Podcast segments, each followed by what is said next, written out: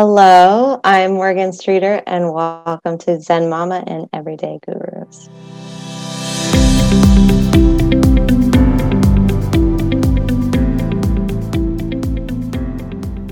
Hey there, everyone. Welcome to the last episode of this series, Untaming, where I just have hoped that you all have gained a little bit of connection um, to these stories of women finding their way and feeling the vulnerability of life and doing it scared at times and just feeling it and having this awareness to move with intention. And that has been such a gift to hear in all the voices that have come on um, from Ren to Heather, Tessa, and this week, uh, Morgan, one of my kiddos.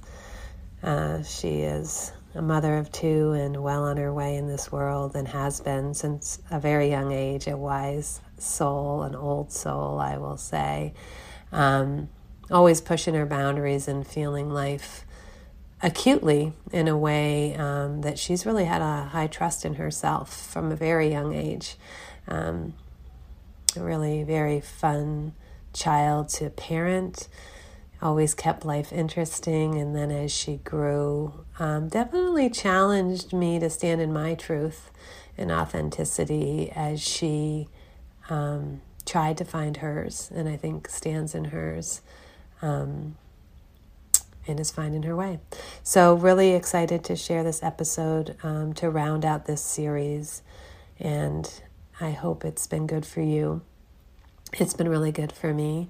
Um, I also think that it's also healing for the people that come on, really to take the time. When we take the time to tell our story and to reflect and to think about where we are and um, if it's where we want to be and what's next. And coming into, you know, we're in the beginning of 2022, this is a big year for us. Um, we've been through a couple of years of some really big changes that has invited us to decide what really aligns with us, to push some discomfort in us, to make us think about um, how how do we stand in our truth? What are we okay with? What are we uncomfortable about?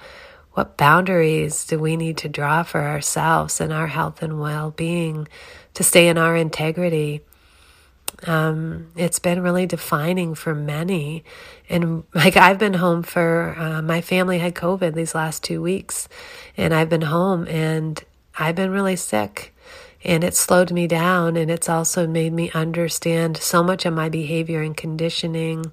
It was really hard for me to give into this and to even gauge my level of not being okay, which I'm really glad there's guidelines for. Honestly, I probably would have pushed myself back out sooner than um, I was really ready because it's really exhausting. You can probably still hear I'm a little congested still.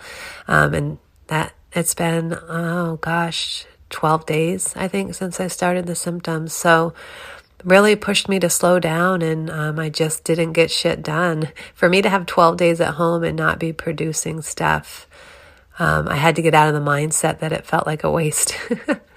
so crazy um, that I just should have been able to like move mountains. And I think that speaks a lot to the time period that we're in right now.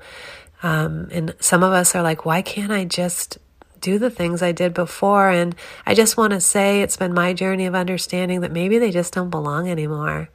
You know, I mean, we're asked to rediscover what what aligns with us, what um, what can we get momentum behind because it's the right thing, and maybe it's just taking care of yourself a little bit more.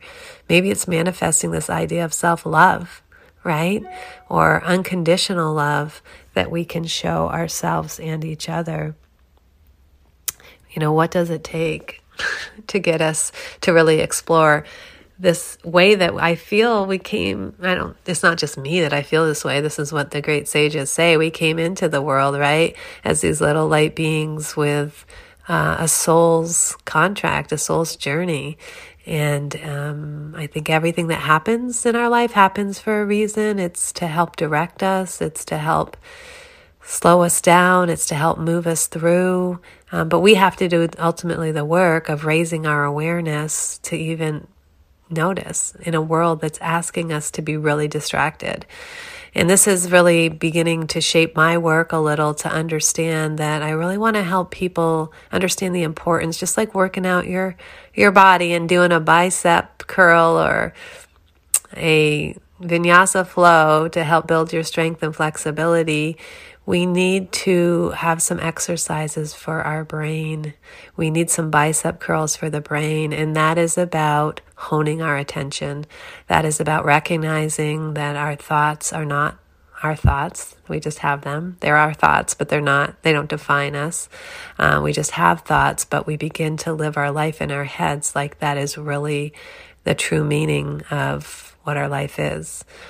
And so, and then it gets pulled, our attention gets pulled by the media, by technology, by all the doing in this busy world that we've lived in, um, all the stories people are telling, which, you know, we're here on a podcast telling stories. I hope they're ones that help you peel back some of the layers, though, to find the true essence of what brings you joy and doesn't just stress you out because the world is very yangy, very much pulling us outside of ourselves. We need some yin practices in our our life to balance that out which is where rest is really important. Um, slow yoga practices where you sink into a posture for three to five minutes and you breathe. Our breath is our gateway to our nervous system. It's also the swinging door between our internal and external world. And it's a way to come home and to nurture and to listen and to slow down. And so then you can understand how busy your mind is. And then you can train your attention through meditation practices to um, help to build the areas of your brain that you need to stay um, authentic in your path. So I'm really I'm developing a course about how to train your brain, um, and I'm also going to be building a course that's particularly towards mothers of either children or people in their life um, that have struggled have struggled. Um, we can say with substances, but it can be with mental health. It can be with anything. I'm a mother. That's been my journey. How do I stay resilient uh, when I, in particular, have one daughter that's fallen really hard to addiction? But I have a lot. I have seven children I've raised, and they all have um, their bumps, their highs, their lows. How do we stay our course um, despite the responsibility we feel for the people in our life? And when they fall hard, it can be um, really hard to pull ourselves up and move on. And I've done that and I've learned a lot along the way and I've pulled from so many practices and teachers um, and I've studied how do we stay resilient despite the enormous amount of stress that can come into our lives. And so I really want to build a course and hold circles for mothers in particular that are trying to build a life or continue to build the most beautiful version of their life and stay um, on their path. So that's coming up.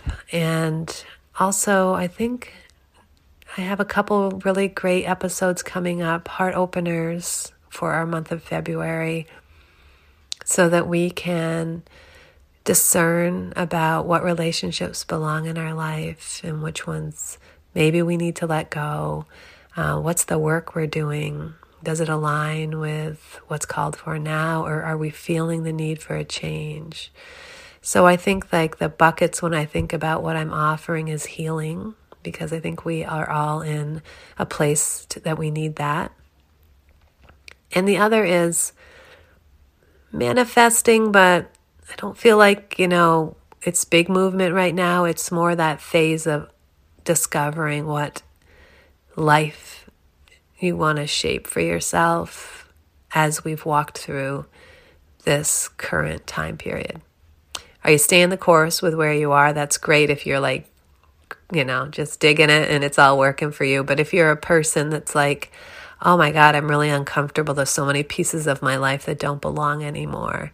Um, I'm going to help give you some practices and guidance and coaching to help you find your way through that. And so you can emerge on the other side, um, keeping your light burning strong so you can share that out in the world and live the most beautiful version of your life, whatever that is for you. Yeah. and a lot of gentle practices. We're in um, a place where we need that, and a lot of permission to do what you need to do for you, which might be different than the person standing next to you. And that's okay. And our energetic, um, yeah, like how um, we need to really be careful when other people are directing or taking our energy. Um, how do we trust our intuition? Yeah, and how do we reserve and keep our energy and vibration high?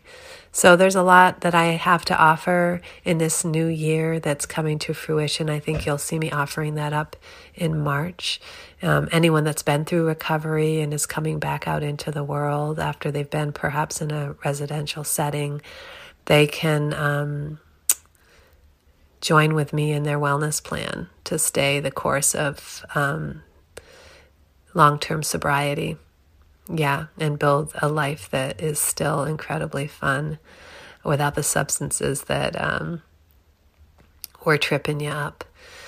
All right, so I'll define that better, but I just wanted to talk to you about what was coming up for me as I think I'm going to be transitioning myself um, and creating more time and space for this work and letting go of something that I've been doing for, wow, like three plus decades and moving into my heart centered work. So, more to come on that. All right. Well, in the meantime, let's get to this episode with Morgan. Hi, everyone. Welcome back to this episode. Um, this continues in our series. Some younger voices, young adults that I'm um, inviting onto the podcast, which has just been such rich conversation. And I'm so um, grateful for uh, this idea and these young souls coming and being willing to have a conversation with me and with you. And I, I know we're gaining a lot. And that's what we're on. We're like on this epic journey, right? All of us. And the world's changing. And I just um, love to hear this young energy that is hopeful to me. You know, it's like wrestling around with difficult issues. And it's how we're going to find our way forward. I'm quite sure of it. And today I have um, my daughter Morgan Streeter back on. Hi, Morgan. Hello. Welcome for having me. Yeah, well, thank you for for coming back. Um, Morgan and Jesse did an episode a little bit ago as we were ending up the first year of the podcast, and we just talked about uh, as a family our journey with addiction and um, just who we are a little bit more, continuing that conversation. But I've asked both Morgan and Jesse to come back as individuals to talk around this and just to hear their stories and how they're navigating their journey and balancing life and and looking at all the changes that are happening in the world and sort of their views on them. And so we know a little bit about you, Morgan, already from that prior one. For, but for anyone who didn't listen to that, um, maybe just give a little bit of uh, who you are and what you're up to right now. So, yeah, um, I am the second oldest. Um, I'm 32. I have two little ones. I have a two year old and a seven year old. Um, I just bought my grandparents' house in Jericho, which is close to where my mom and all my family lives, um, which is a little bit different than I thought my life would look like. Um, but it's it's been really fun um, raising little ones with family around. I have a fiance Danny, a super awesome dad. Um, yeah, I feel super lucky uh, there's definitely you said balancing. I don't know that we're always balancing things, but uh, well, like I, yeah. Well, um, I know I was talking to my therapist, and I think I've mentioned it on the podcast. This idea of balance, like you can be balancing while you're like suspended on the edge of something. It doesn't. It's not necessarily like meaning that things are good. It just means you've learned how to balance dysfunction, even right.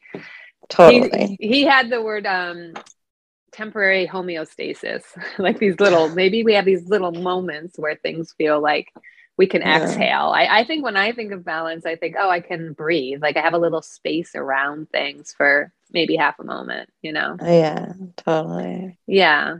And whenever we get those spaces, I feel like that's when we can get clear. And I mean, we could, uh, there's so many things. Uh, Morgan's, for a young woman, had a really interesting journey um, that started out at 17 when she uh, finished school and was like, got on a train. Well, I dropped out. High yeah. school. Yeah. Um, yeah. So I, I, yeah. So we live in like a really small town in Vermont. And all of Vermont is just basically a staple with really small towns and i was just like i was so itching to get out of here. I wanted to i wanted something bigger. I wanted something brighter. I just didn't want to see the same faces every day. And yeah so i took off um, in like may of my senior year and just said I'll figure out high school later. And uh, I and not not without tries. I tried other things. I tried to do alternative programs. I tried to to like go to art school stuff like that, and just nothing worked out. Um, so you know, I kind of uh, kicked and screamed through like the last year of school, but right at the end, I just said I'm leaving, and I went to a music festival in May. And mm. school year ends in June. Not that I probably would have graduated anyways, but um, so yeah, so I took that, yeah, and then I just took a train and I kind of kept going, and I had friends all over the country, so I just kind of kept visiting, and then um, there's this group of people called the like Rainbow Family, mm. and they just kind of like travel around in a caravan and have like set up camp in national forests and gather and play music and you know um, kind of live like off the grid and alternatively. And so I there was a rainbow gathering in Colorado, and I kind of like there was just like a bunch of hippies and bands and stuff. So I was yeah. like, something's happening here. I always say Morgan went deep in her hippie stage for a couple yeah. years. I don't know. I always think I think the Jack Kerouac book influenced you a little oh, bit. Oh, big time. So I had this professor, Mr. Kroll, when or he was a professor, he was the English teacher in sophomore or junior year, and he got me into like like all the beatnik writing, like yeah, Jack Kerouac and Allen Ginsberg and stuff like that. And I was just like, hooked from there. And i was like i want like and it's funny because the way that they write is like it's there's nothing poetic. It's very choppy and it's very like raw. But there was something about that rawness that i wanted. And i and i i guess like i mean we lived a very like storybook upbringing. And like i don't think i saw the jagged. And i like was curious, you know. Mm. I mean, mm. obviously, I wanted the beauty too, and I found a lot of it out there. But I, I think I was just also like, I wanted something raw, like unexposed and like just true, you know. Mm-hmm. And um, I felt like the only way I could do that was kind of out of chaos, which is like w- what I tr- did. I just kind of went with the wind and traveled and hitchhiked and lived in a van and I didn't put it on Instagram and call it van life. I just did it, you know. like, yeah. you know, and yeah, it was very real, and I learned a lot. Um, experienced a lot of different things and yeah i did like a lot of hitchhiking by myself as like a 17 18 year old female and when i tell people that they think that i'm insane and i think they've seen too many horror movies because mm. like it's and and then one of the biggest things like i had a couple sketchy rides but like it was pretty easy to get out of them but like the biggest thing that i learned is like the majority of people are kind and they want to mm. be kind and they want connection on a human level and they you know are curious about other people and you know like a lot of people that pick me up are like i've always wanted to do that yeah. and just travel and like but they just couldn't push off you know yeah well i think it's hard once you get life going a little bit. Although, I mean, being a mother of a 17 year old that took off, which I think at first my understanding was you were taking the train to stay with your cousin Megan and volunteer in yeah. the Grand Canyon, which I think. But I did do all that anyway. yeah, I did. I did do all that. But I will say, Morgan was always a very strong uh, willed person, and um, I don't know. I, I really always knew you'd be okay. Like I, I, there is something that I, you're an old soul for sure um, we did have like we did not probably set up the best sort of um by the way yeah let us know from time to time. Like we'd hear from you we'd get some letters and this was what year were we ta- are we talking is here? this 2007 2008 2008 yeah, so, so we were like still, I had a flip phone Yeah, before were I left, and then I lost flip-phoning my it, phone. You and we weren't on Facebook, and there wasn't like the level of communication as today. like and- I was a missing person for a little while, and I Yeah. remember I called, and the reason they found out I was still alive is because I called Caitlin from a payphone. oh yeah. Like they Yeah, don't even so- have payphones anymore. So let me back that up a little bit. Morgan had been gone. This was August because I remember Dad and I were doing the dragon boat racing. We had gone periodic calls and letters, as I said, and then you said you were leaving Arizona and going to Cal- Colorado to visit a friend. Yeah. And then then we got a call from you saying all my stuff's been stolen. The police are on their way, but I'll call you back. Nothing for two weeks. And so then we were after I was suddenly like at this event and I'm like, we have to go. Like I we haven't heard from her. And so we got on the plane and we went out there and stayed with my friend uh, Chantel Knapp, uh, who I grew Yeah. up with, who lived in Boulder. And it was funny because the same with her. Like she was around, I don't know, 45 ish at the time. And she was like, oh man, I've always wanted to do that. Like what you've been doing. I think so many people, it does sound very romantic. And, and I, you know, it, it was an experience of a lifetime for you. And, and we and we did. We ended up listing Morgan as a missing person. We kind of went around with a little picture of her up and down Boulder. And yes, she did. She was just with the Yeah. rainbow people. We did find her. And we found some the other thing is like dad and I had an incredible experience of meeting a lot of people that live on the streets that were really interesting and assured us that they'd seen you and your energy was good and you were fine. and we were like, all right, well, we don't let you see her. Oh, but anyway, yeah. And Yeah. so then we did connect with you, but clearly you weren't re- you weren't we weren't taking her home. 'cause No. She was like tried. Yeah. I don't know how hard. Like it obviously no, was clear to no, me, yeah. But we had a better plan for connecting anyway. Yeah. Yeah. so you did that for a while. Met up yeah, with- almost a, like a year or so like that. Yeah. And then I went up to Alaska. Um, and that was kind of a whole journey in itself. We have like We have uh, distant relatives. Well, it was my grandmother's brother and his family. Mhm. And they live up there and they're like super hippies. Um, and they live in like the small village, native village called Chitina. And I stayed with my aunt Catherine, who's like an herbalist, kind of crazy lady. But no, she's just like very off the beaten path. Um, I think she's just been out there for so long. So long. Yeah. And she's, yeah, I mean, I love spending time with her. So fun. you have to just be completely unstable. you have to be completely ready to lose yourself in her world and and which was great in the beginning but then it was like okay like after a few months i was like all right i'm gonna like crawl out of Chitina reality and kind of do something different so yeah that's and then i started then i actually like i think i came back actually before i went to alaska i came back and i like sat for my ged and Mhm. i got it and then I went to Alaska and I went to school up there. After being there for a few months, I, I enrolled in the University of Alaska.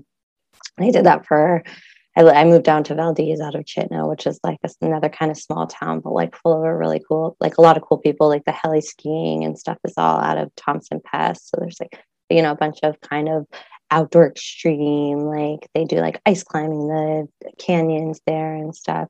Um, so there's like a, a small community, but filled with like a lot of really interesting people. Mhm.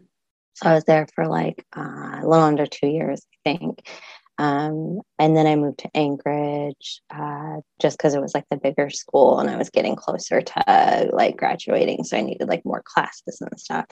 Um, and I was like kind of sick of the small town. I was like, all right. And, but then I moved to Anchorage and Anchorage is just like a pretend city. It's really just like a small town. it's like, Yeah. like the downtown is like desolate and yeah, exactly.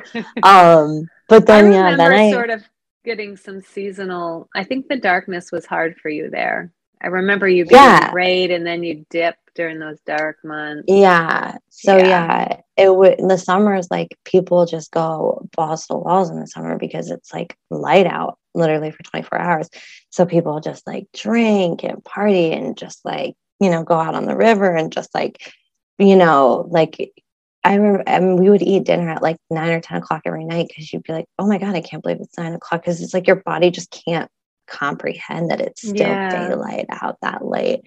Um, I went twice to Alaska, both times in July, and yeah, we were out dip netting at 2 a.m. Like, right? Yeah, the sun yeah. doesn't set but for a hot second, and yeah, it was beautiful and buggy. yeah, yeah, it yeah. is buggy. Um, but it is. People say like Alaska is the final frontier, and it was. It like took my breath away the first time I went up there with my mom to visit her brother, and it really, it really is beautiful yeah it's so beautiful and like yeah i mean i remember jamie and bj came to pick me up from the airport and it's like I was like, are you sure the band's gonna make it back? yeah. It was like 300 miles or something. The cars were always a little yeah. I was yeah. like, uh, and like literally, whenever you drive into Chitina, you'd be like, uh, did I just like go back to 1970? Yes. So it was like, yeah. like I remember I was there in 2009, and it was the first time the police had ever been in Chitina, and like oh, everybody wow. got pulled over, nobody had a license or inspection or anything like that, you know. And it's yeah. like this deal. It was and, for me though when I went and I'm sure and anyone listening that life feels like overly full and you kind of dream of stepping out of reality, that's what happens. You know, it really, I mean, it totally. definitely reset my priorities and view of life, which I had just been like checking off the list of all the things you do for like a successful, like you said, picture perfect life. Yeah. Like you're doing your life, you're not really in it. And something about being there. And even though there are natives and then there's a lot of really interesting people that are just like i'm just not doing that thing that right. are living off the grid and um, you know it just opens your eyes to take a breath and realize how expansive it can be you know and to yeah, kind of reconnect you, with yourself it yeah. slows you way down i mean and it makes you realize like this kind of like progress trap that we've put ourselves in yeah. where it's like oh like convenience stores and like like there's no running water there there's no electricity if you want to take a bath you have to go get water out of the river start a fire and mm-hmm. make a sauna essentially yeah. in the bathhouse and there's something um like something about like serving yourself in that way like it's like you're taking this time to to you know create this space so that you can nurture yourself. Mm-hmm. and you know and it's things like that that allow you to slow down and yeah i mean realize the, the preciousness of life i think yeah. you know i mean i played a lot of music while i was there. I read a lot. I wrote a lot. Um, yeah. and we did a i mean i, I worked a lot with plants which was always kind of like magical in itself you know yeah. but um and i feel like when you're slow down and you get in that space, like the universe's signs become so much more clear. Mm. Like I remember one day I was up, we I took the four wheeler and we went like way up above the tree line because she wanted to get um like crowberries mm-hmm. and they mm-hmm. grow really low on the ground, like above the tree line. Yeah. And we were up there and like I was like, I want to find a crystal because there was an old crystal mine. And I looked down and there was one right by my feet. Oh. And it was like, okay. And like when we were looking, we were like on this like lookout point, and it was like as far as you could see, there was no one. And it was like mm. mountain ranges mm. after mountain ranges after mountain ranges, mm. you know? Mm. And like there's something like super powerful about that, you know? Yeah. Um, but yeah, and then we saw like a black bear while we were up there, and it's like just things like that become, I think, a lot more um like vivid, I guess. Yeah, like you're like more intimately um interfacing with life, you know. Yeah, exactly. Yeah. The I mean, distractions are gone. Yeah. I think for people that live there forever, I mean, we also know there's a lot of alcoholism there. There's a lot of struggle there. Totally. Um, because we're talking about stepping out of this life and going to that life for for me it was for a couple weeks, for you for a couple years. And no, you know, and and kind of riding that wave and then moving on, you know? Right. I'm not well, sure I, mean, I could, those winters, yeah, yeah long. The winters, hard. and like there's um, something very raw about people who stay there for a significant amount of time. And there's something, I mean, the, I think the thing is like, you know, with like native communities, it's like they lived in communities. If you live like our, mm-hmm. as humans i don't think that we're meant to be solo creatures or meant to yeah. be living without i mean i mean i think that's what gives us worth and you know and and yeah. guides us is our community and the people around us and so um, definitely you can notice people who have been in the woods for too long they totally like lose and miss social cues and mm-hmm. um, yeah yeah it's, it's interesting but yeah that that's a something I appreciated there, even though there was a lot of sometimes conflict, because I would say, like, they didn't just make policies for their town, they actually had to live by them because they were so small. You know, like, oh, you're totally. not caught in this melting pot that's so big that you're like, you know, you're you don't have to really be intentional you really do or you're called out on it and so as yeah. much as they they did held held each other accountable they also had each other's backs when times were tough and totally. that sense of community and connection that sense of belonging which I, have touched upon a few times and it's really what this podcast is about is telling our stories so we feel this sense of community and belonging because we are not alone and we need to not feel alone that's um, that can lead to um, you know a lot of our mental health issues so totally. yeah we've become a little bit different in this country but i think if the pandemic's done nothing it's maybe helped us connect in in new ways it's in some ways virtually yeah. because we can't be in person i know right yeah totally. all right so so you were then you left alaska and i went to California.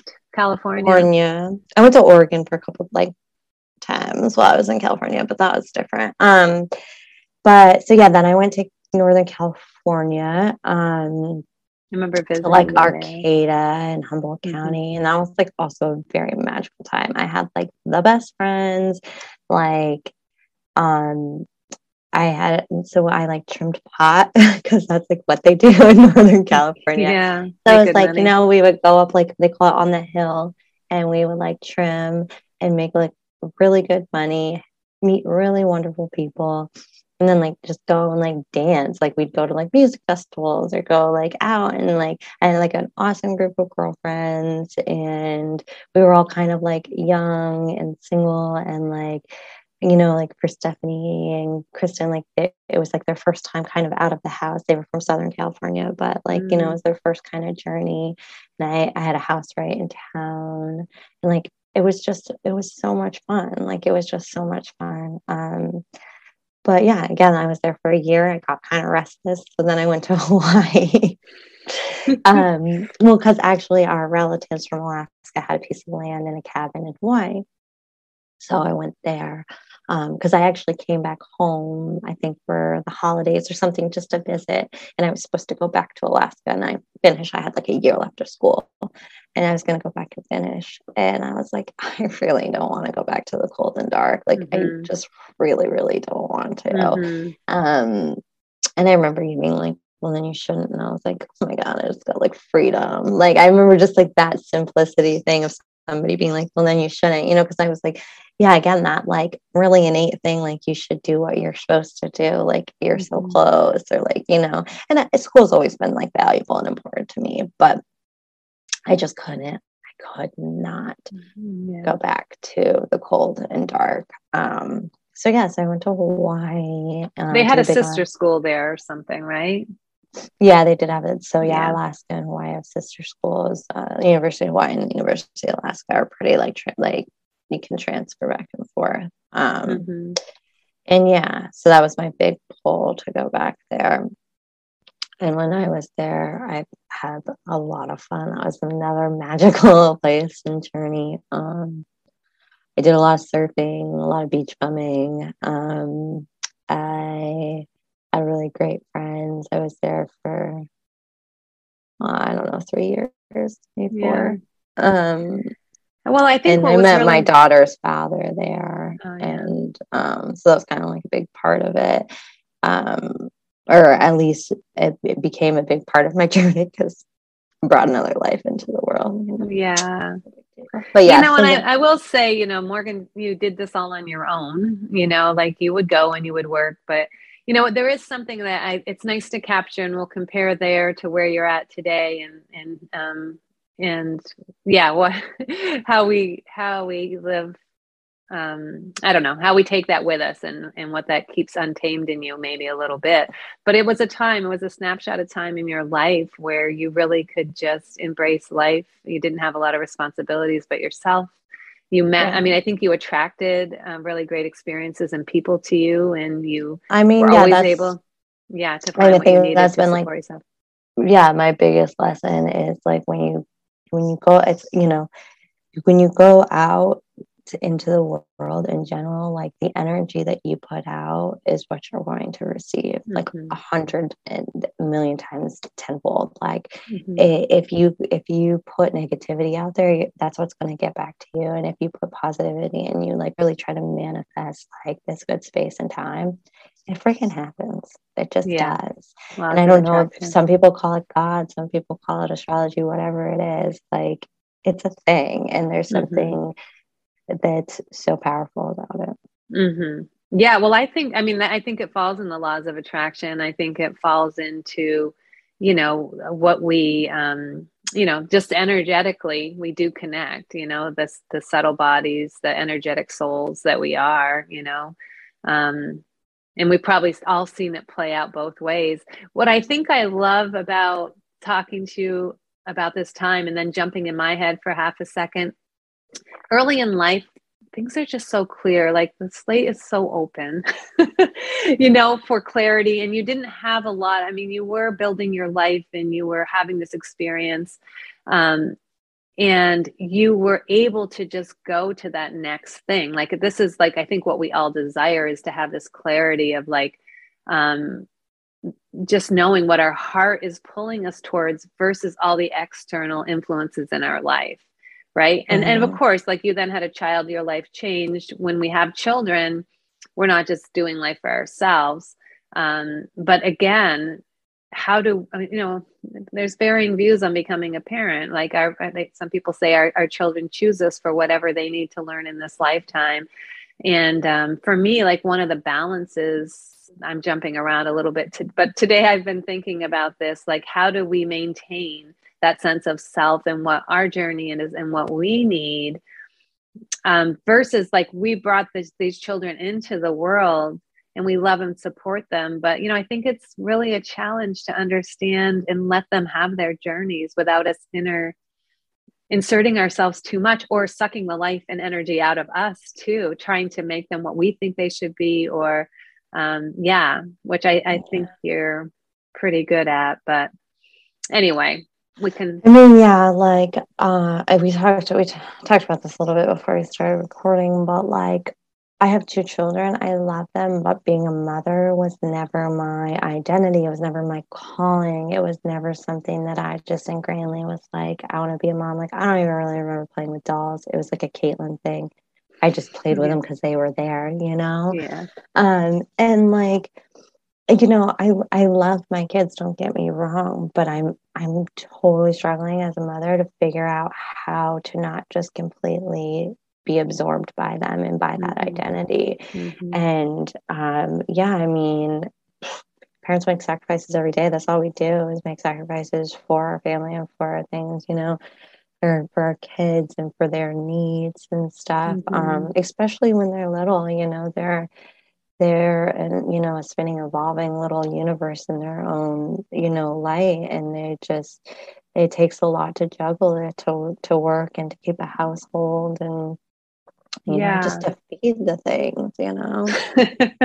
Well, like, now i mean you've all just heard a little bit of of morgan's story up to that becoming a parent. And now she's probably the I wouldn't have really anticipated being the free soul that she was that she'd be buying my parents' house right. you know, and living here in Vermont with two children, working yeah. at a corporate job, which, you know, she'll clearly state she she has an international business degree. This she needed to buy this house. This is like how she got herself into this job which i'll let you speak about the pluses and minuses of that. But again that struggle of like doing what you need to and that but still having again back to that untamed part within our soul of mm-hmm. how we mm-hmm. want to be showing up and moving through the world and the challenges around that. So, yeah.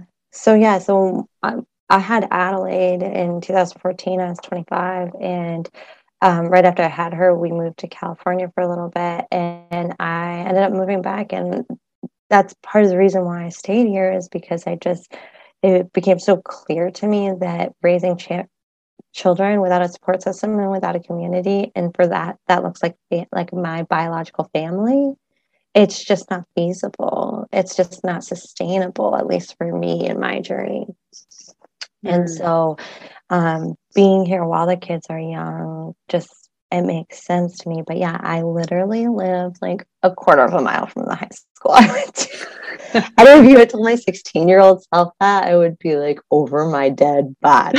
um, but yeah. Things aren't always as we think they're going to be, but I think yeah. they're all exactly as they're meant to be.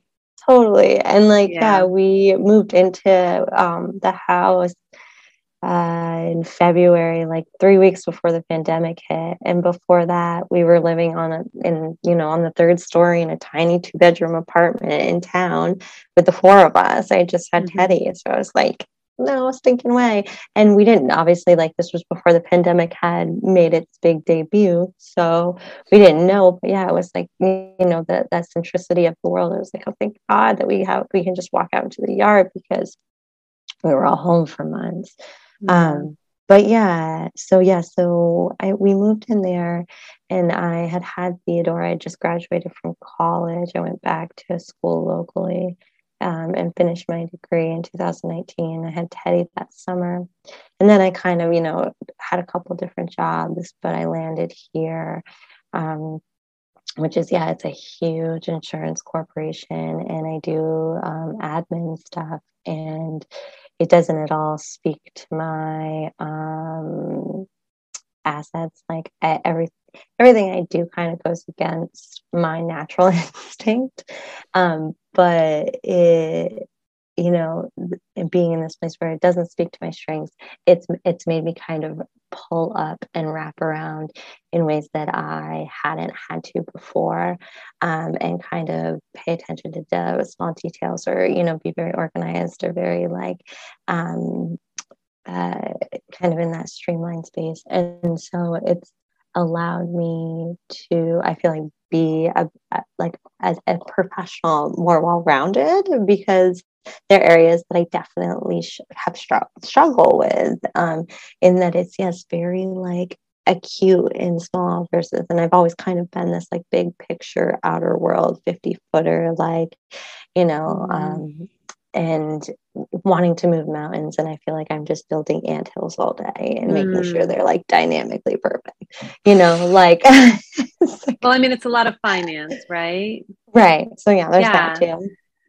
well, there's um, yeah. that and i you know i think of you as a right like you know you're just a, a, lot of creativity so like i do think it's an opportunity though sometimes things come that balance us out right that build yeah. on our strengths and and yeah. bring up our weaknesses i guess um, because some of those are fundamental like we can have all the talents in the world but if we don't have some sort of touching down point to land our plane and give it direction then we can mm-hmm. just be like swirling around in circles. So exactly, which I yeah. totally have like um I think I kind of stayed in this like upper space when I was younger for so long and just kind mm-hmm. of, you know, with like, oh, that doesn't sound like fun. I'm not doing that. Yeah. and like, and, you know, and yeah, once you have children, you kind of have to, um, you have to provide and you have to make, have this kind of base level of groundedness. Mm-hmm. Um, in a very like this is societally what we think groundedness looks like and should be this base level of mm-hmm. you know in like the hierarchy of needs um then yeah you have to kind of just go with the pace which was something i never like traditionally which i guess like innately is very challenging for me to just mm-hmm. like nod my head and go yep that's what that's what we should do when i am like really I'm over here like daydreaming and you know what I mean? Like I am well, I I also feel like I've heard from you, Morgan, that you've seen people work like ridiculous hours there, and you've said from yeah. the beginning, even though at first I know you were like, "Oh, it's kind of nice to get up and adult and be out after being home for a couple of years and having, yeah. you know, nursing and you know having a baby and everything." So there's a part of you that obviously loved being out in the world, but then after not that long, you were like, "Well, this is ridiculous," and it kind of gets me back to like this time of change and how um you know clearly you said right away like this is sucking the life out of people. Like is i think the question i hear is like is this really necessary? Like is there another way we can go about this and still have the same results yeah well and so i the corporation that i work work for is an international corporation and so i have a lot of trainings and stuff with people all over the world we're like the only country that works 40 hours everywhere mm. else works 30 or 32 mm. and like when like in france it's like illegal to answer your phone when you're not at work like mm-hmm. you can't work on the weekends it's illegal you know and i think that we're missing something here in the states and in our and it's not everywhere. There's it's definitely a cor- corporate culture here that people are overworked and it's to gun and it's to try to get everything done in a little amount of time. And i just consistently find myself in that like stiff sh- shallow breathing place. Mm. and it's just not hmm. healthy for me. It's just not it's not a space that i do well and it's not a space that i know physically is good for me. Um, and i know it's not good for me mentally either yeah. and um and I, You're not. I, I feel like it's like not. Um, I'm, I'm, I've, I've had some growth here, but I'm not growing anymore. Yeah. but they, yeah, I mean that, and that's, I mean, they're, they're talking about how right now is like the great resignation because I think people are reflecting on, on what what's valuable to them. And, you know, a lot of people in the service industry are like, I'm not working Christmas anymore. I'm mm-hmm. not losing weekends with my family. Mm-hmm. And, yeah. you know, I, you know, it's a half hour for me to come in every day and a half hour for me to get home. So if I work an eight and a half hour day and take an or nine hour day and take a lunch, that's 10 hours I'm gone from my family. And mm-hmm. I, I, just, I can't do that. I won't do that. So often then I skip lunch so mm-hmm. that I can have that extra half hour with my family on the tail end. Mm-hmm. But that's still, that's not I get home and it's 5:30. It's time to make dinner, do bath time, and go to bed. Yeah, it's like and, I, it, and there's no time for you in there. Also, I'll point out. Oh God, for no. our own self care.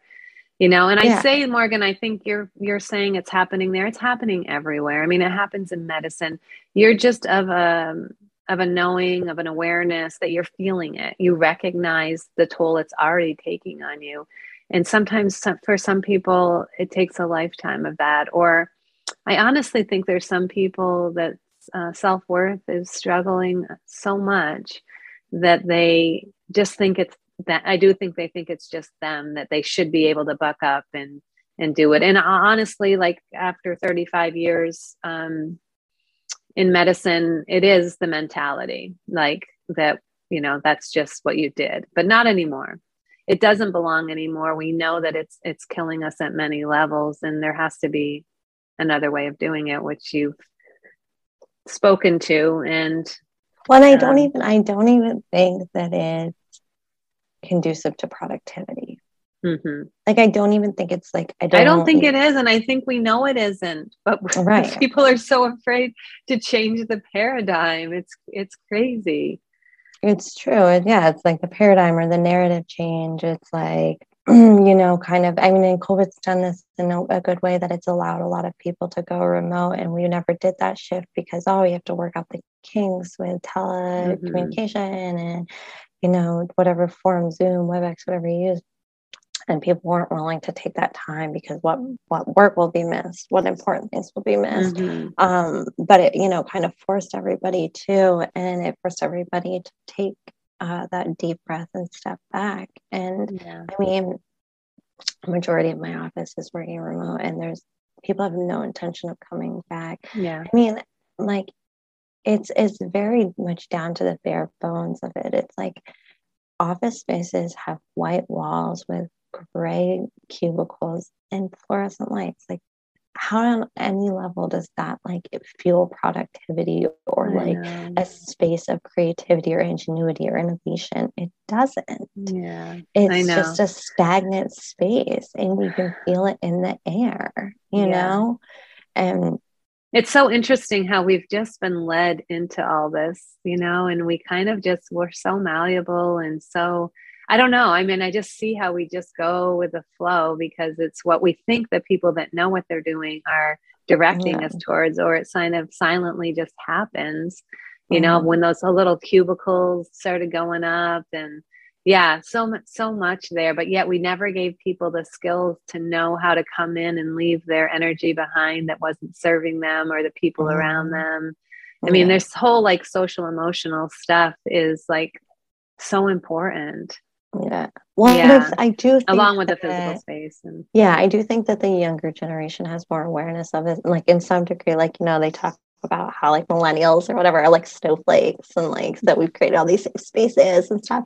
Mm. And like I think, you know, some of that I do think we've overdone, but in some to some degree, I think that one thing it has led to is people are setting healthier boundaries mm-hmm. and they're setting um like I feel like we kind of got dragged into like um, the slaughter, you know, it's like we got set up for failure because mm-hmm. it's just like the type of American dream that was sold to us is not sustainable and it's not attainable, mm-hmm. you know. Um, so looking for different ways of going about that.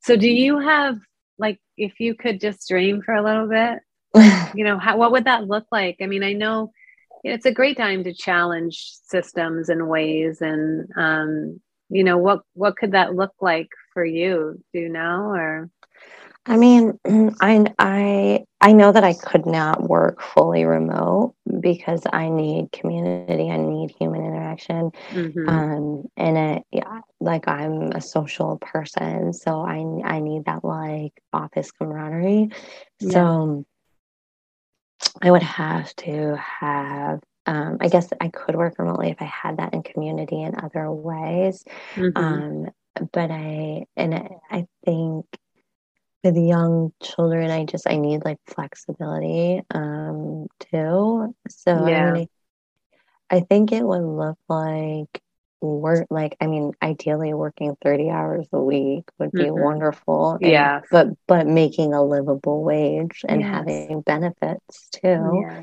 you know um, and usually once you go below 32 or whatever i guess i could work 32 hours a week whatever but you know what i mean being sad i do know that, i think it's so reasonable to yeah want to be able to live off that um, and here in the state of vermont though with the covid um, your situation's a little different, but like housing prices for people are so ridic- ridiculous. I don't know how yeah. anyone could do yeah, that. I mean, if we didn't buy from Gary and Grumpy, we wouldn't have been able to yeah. buy here or stay here long term yeah. because I mean, people are moving up from the city and paying like all cash and ask mm-hmm. above asking price, no inspection stuff. That's like unheard of.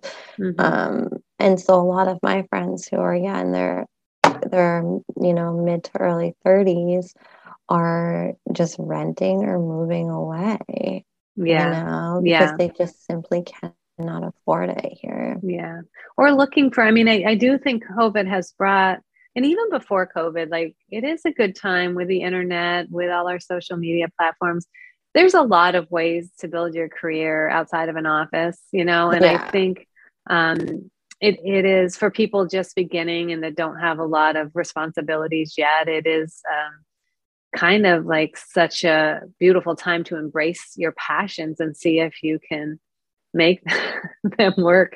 No i totally i totally agree. I mean yeah. that was like that was one of the reasons i'm in the position that i'm in is because I knew that I needed to get the house. I needed like a 401k, mm-hmm. 40 hours, very cut and dry for the bank to be like, you're our girl. Yeah. Um, Unfortunately, those know. are the systems that we're still Exactly. In. Exactly. And, um, but I know Morgan and um, his girlfriend Ren, or Ren, who produces the back end of the show, was they were showing me this guy. He's called the Liver Liver Man, I guess and he is someone that's just like uh, he's a, a man with a family but he lives his life like he was a neanderthal or like in the olden days so he replicates yeah. everything in his life as if he were like pulling oxen to go to the store and he eats liver all the time that he's yeah. making like tons of money like he's supporting no, his family i know isn't it doing that yeah. So, I mean, sometimes I just think if there's some wild, untamed part of you that you want to explore, like, I just wonder, like, what if you did, even if it was like your freak flag that was just different? I think we're just looking yeah. for like how do you embrace this life? How do you enjoy it? How do you stay resilient? You know, how do you make it meaningful? Like yeah. to him, he feels like he's being like uh, impactful, obviously in some way. He's incredibly fit. I'll say that. Yeah. Um, but uh, but and I mean, it makes people laugh.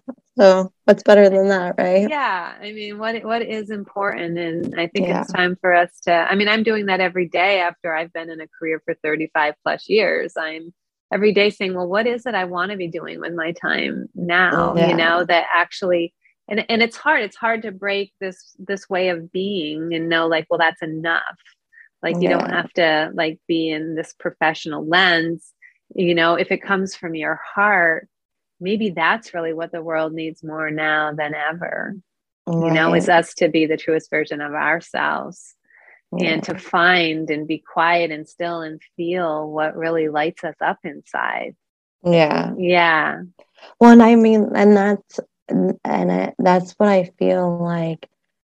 I feel so wound up and so busy right now and so in this rushy space that I feel like I don't even have the time to slow down enough to know what that is. Right. That's and kind that, of like a burnout situation. Exactly. And yeah. that's the thing that I'm like, I don't want to get so far away from it that it's like my light is just so dim I can't find it. You know yeah. what I mean? Because it's like, so I'm just kind of like, yeah, I feel like I'm burning out the candle at both ends or whatever that saying is. Yeah. Where it's like, it's just not, I can't do it because I am like, in my personal life, I'm okay with like giving everything to my family, but I need some balance. Yeah. And like, and not the balance. Your job is eating you alive, yeah. like you know, and yeah, I mean it's like, and but it, I also recognize that being having young children and working full time, it is hard to find that space and time,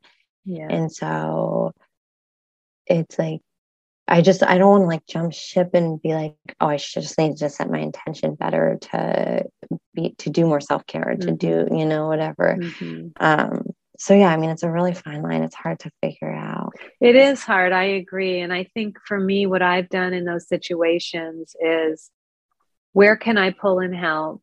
Where can i find moments for myself? And if if i can't well then the change needs to happen. If i make all those changes and it's still a struggle which i recently did when i was working at sana and at the hospital i'm like okay i've pulled in as much help as i can I'm still, it's not enough. Like, you know, and so obviously I have to make a change, you know, and so I think it's hard. Um, but th- those are like, we all need our processes. And I think that's really nice. I mean, to talk to you now, it was interesting. I'll just say what I personally observed through this conversation is a lot of energy coming from you when you talked about your journey and then a little overwhelm as you talk about your current state of being and so you know and, and, yeah and so i think and that's that's like we'll have morgan swing back on once she's in the midst of a transition you know and she's been talking about this for a little bit now and and i know um, that's coming. So it'll be interesting for you to come back and share and, and to see or i'll share for you if you don't come back on but i think we could. Because i think it's really real what you're going through. It's like yeah. but you're some people don't get there till they've been in their career for 10 20 years not your generation. You're there a couple years, you're like, uh uh-uh, uh no, yeah. this is sacrificing my soul and my health. Something needs to change. Yeah. yeah totally. And that's what you're in the, and, and, you know, as I was saying to you earlier, like sometimes it can be overwhelming it can make us sad and feel defeated but really like if you can begin to look at it as like an incredible opportunity to relight the like the light is coming you know or it's yeah. really, yeah. Yeah because exactly. you've gotten to that place. Yeah. Yeah exactly. I mean i'm kind i'm kind of right at the cliff now i feel like yeah, i've started to put my feelers out there but once i start to have those conversations with people and there's new opportunities that fill me and make me yeah. feel that lightness it'll be good. Right now, I'm just kind of like, yeah, don't walk out. yeah, I know, right? you remember, have a mortgage to pay. yeah, but I will remember you saying earlier today, like you attract what you put out there. So maybe yeah. even if you lay in bed at night and you take a few minutes, or before you, well, I won't say before you get out of bed because the kids probably wake up before you do, wake you up. Yeah. But you know, just to take a few moments and say, what am I attracting into my life? You know, yeah. what am I looking for? Not even the thing, but like the energetic thing. yeah, right? Totally. The balance, the things you started to just say. I feel like we're turning this into a little coaching session, but I just don't think you're alone or a mother daughter session. Like you're right. not alone in this struggle. It's very real. You're going through it now. I have been through it many times in my life, even though I haven't left the hospital. I've certainly left, switched up what I've done many, many, many times. Yeah. So as we grow and change, and you know, it's a beautiful thing to to not just put your nose to the grindstone. That doesn't fit anymore. No, no, it doesn't work. Well, and like it doesn't really pay off anymore. It's it like doesn't. I have been grinding for the last year and a half. Like I see no prospects of like promotion or moving forward, you mm-hmm. know? And because I just, I think like, yeah, the place to be in for our generation is to use your ingenuity and use your innovation. And the, the industry I happen to work in is very matter of fact and mm-hmm. which works I for also, some people it does it totally does but works I, I do think if you can um, find your niche because I do think it's challenging because I think the older people are hanging on to the better jobs mm-hmm. too for longer mm-hmm. because retirement isn't what it once was. Yeah, that's true too. So it, yeah. it, I think that's a, it's a dynamic that's definitely relevant and it's just going to become more relevant too mm-hmm. because of like the situation with social security and stuff. So yeah, right. You know, I think we're in a hot mess with all yeah, exactly. all of it, which is kind of why we need like new ways of you know, like I as I even say to the the young you know to your um, nieces and nephews that live with me. Like I don't like I know you need your education, but I don't after after high school I don't really know. Like I don't know what the jobs of the future look like, but I right. know they're different. They've yeah. the last two years has totally blown everything out of the water Mm-hmm. You know, some mm-hmm. things that healthcare workers obviously still need, but I do think we need to restructure how we do healthcare. Um, yeah. We need to tear that apart. So, and I think that's true probably in so many different directions. So, totally. yeah, you're there. You're you are driving the change, and you're yeah. about to like do that now. So, I'm excited for you. Yeah, I'm excited too. I I feel like I I also am not quite sure which direction, but yeah, again, just gonna yeah. put that manifestation out into the yeah. world, and something good will come of it. And that's what I was also talking a little bit about astrologically. I think our consciousness is rate is being asked to raise um, up to a level of awareness of how we are um, moving through the world. That we're not just fitting ourselves in containers anymore that don't fit, mm-hmm. and that mm-hmm. we're really living um, the most awakened version of our lives. Yeah. So sometimes we have to feel like we have to feel one extreme to sometimes to get us to go to the other, right? We have to know what we don't want to know what we want. Yeah, and I mean, like the struggle is part of life. Nobody's gonna sail through, and like yeah. the you know that rough patch is like what builds character, and you yeah. know that's part of it all. But yeah, I mean, I think 100% you can't know who you are until you know like you know you struggle a little bit at. pull on yeah who on like you know pull pull on those strings that are challenging yeah well i mean an operate like this opportunity came up for you it was absolutely the right thing in the moment and we mm. look to people that went before us to what they're doing and what we perceive as happy and we think that that might fit and often mm-hmm. we get in those places and it's either just not the right thing for us or it just in general is like that person wasn't really that happy anyway. And I, I've met right. a lot of people in my years that are just like really afraid of change. And it is scary, especially when you have people that are relying on you. I mean, I understand that. Yeah. Fully. Yeah. But I think we can, I still think we can find our way. Totally. Yeah. Morgan, so how do you stay resilient? Since I always like to share that on this. Uh, I think you've shared last time a couple things. Laughter, yeah. I remember being a big one. Yeah. Um, I guess, yeah, I mean, one of my, like, at least professionally, if to mm-hmm. stay resilient to continue to go like i feel like i really have to be able to see like a growth space or a growth mindset or you know something to work towards or propel mm. forward mm. and so i mm. guess kind of this like forward motion of um yeah growth expansiveness yeah. or something yeah exactly um yeah stagnation just sucks It yeah. does. It's just uncomfortable. And, you know, like if we're not like growing and learning and educating, we're not blossoming, you mm-hmm. know? And, yeah. you know, what happens when you don't blossom? You die. you know, like, nature shows us that all the time. Exactly. Yeah. Yeah. Like it's the way, you know. Of, Although some uh, things have to die to be rebirth, you know, right? That too, right? All those cycles. all those things. Uh, well, Morgan, thanks for sharing your your journey. I I always think it's a beautiful one. I hope you write about it someday. I really do think that you have a lot to share there, but at least you told a little bit of it here, and I appreciate that. Yeah, I'm sure totally. the people listening brought up maybe some things in people that they had untamed part of themselves that they still long to experience in this lifetime. Just remember, it's our one precious life here. So, right, you know, carpe diem. Yeah.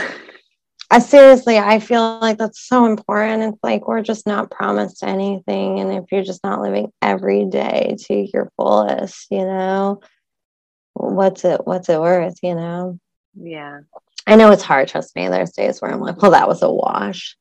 But right. But I try. We can have yeah. and they all belong. Like we don't have to be Wonder Woman every day. Exactly. In fact, we need the days to like what did my my mentor Bina say, like just sit in front of Netflix and eat Reese's right. Pieces all day if that's what you need to do. Which is exactly. I found is really not how I rest, but you know, for some people it is. For me, yeah. I really uh like I need to get out in the woods, but I'll watch, you know, I've really been watching a little Ted Lasso, which I have to say has been really good. I don't know yeah. if you've watched that. Uh-uh. Oh, it's a it's a it's he's yeah, anyway. Anyone that hasn't watched it, if you want a show about like being uh uh, I don't know. Ted Lasso is just kind of a goofy guy that's um, down to earth from Kansas that goes to coach um, a, a, soccer league in London.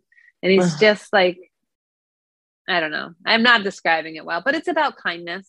Yeah. It's about kindness and yeah. um, community and connection. So, Morgan, you are always a light in my life. And I um, I always say, like, uh, my sister wrote it on one of your cards one year and i've always felt it so true like you're just a flower in the bouquet of life that everyone is blessed to have Aww. that has you in it. I feel that way. You're you are very colorful and bright light and you've always made my life very interesting.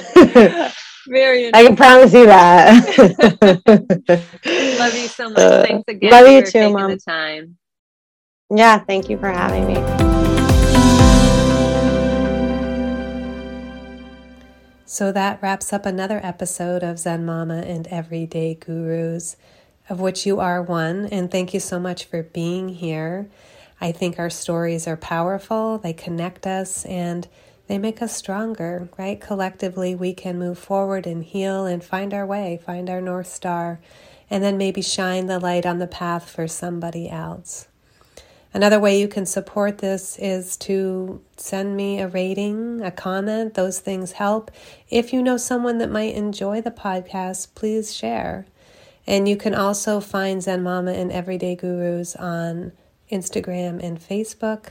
And also, I have a personal um, Instagram, Mindful Living VT, which is more around my coaching and um, guiding and inspiring, and some of the other offerings that I have. Additionally, uh, my website is marystreeter.co. Co. You can find some other things over there. So, thanks again for being here. Have the best day. Find something to celebrate. And don't forget the power of the plants.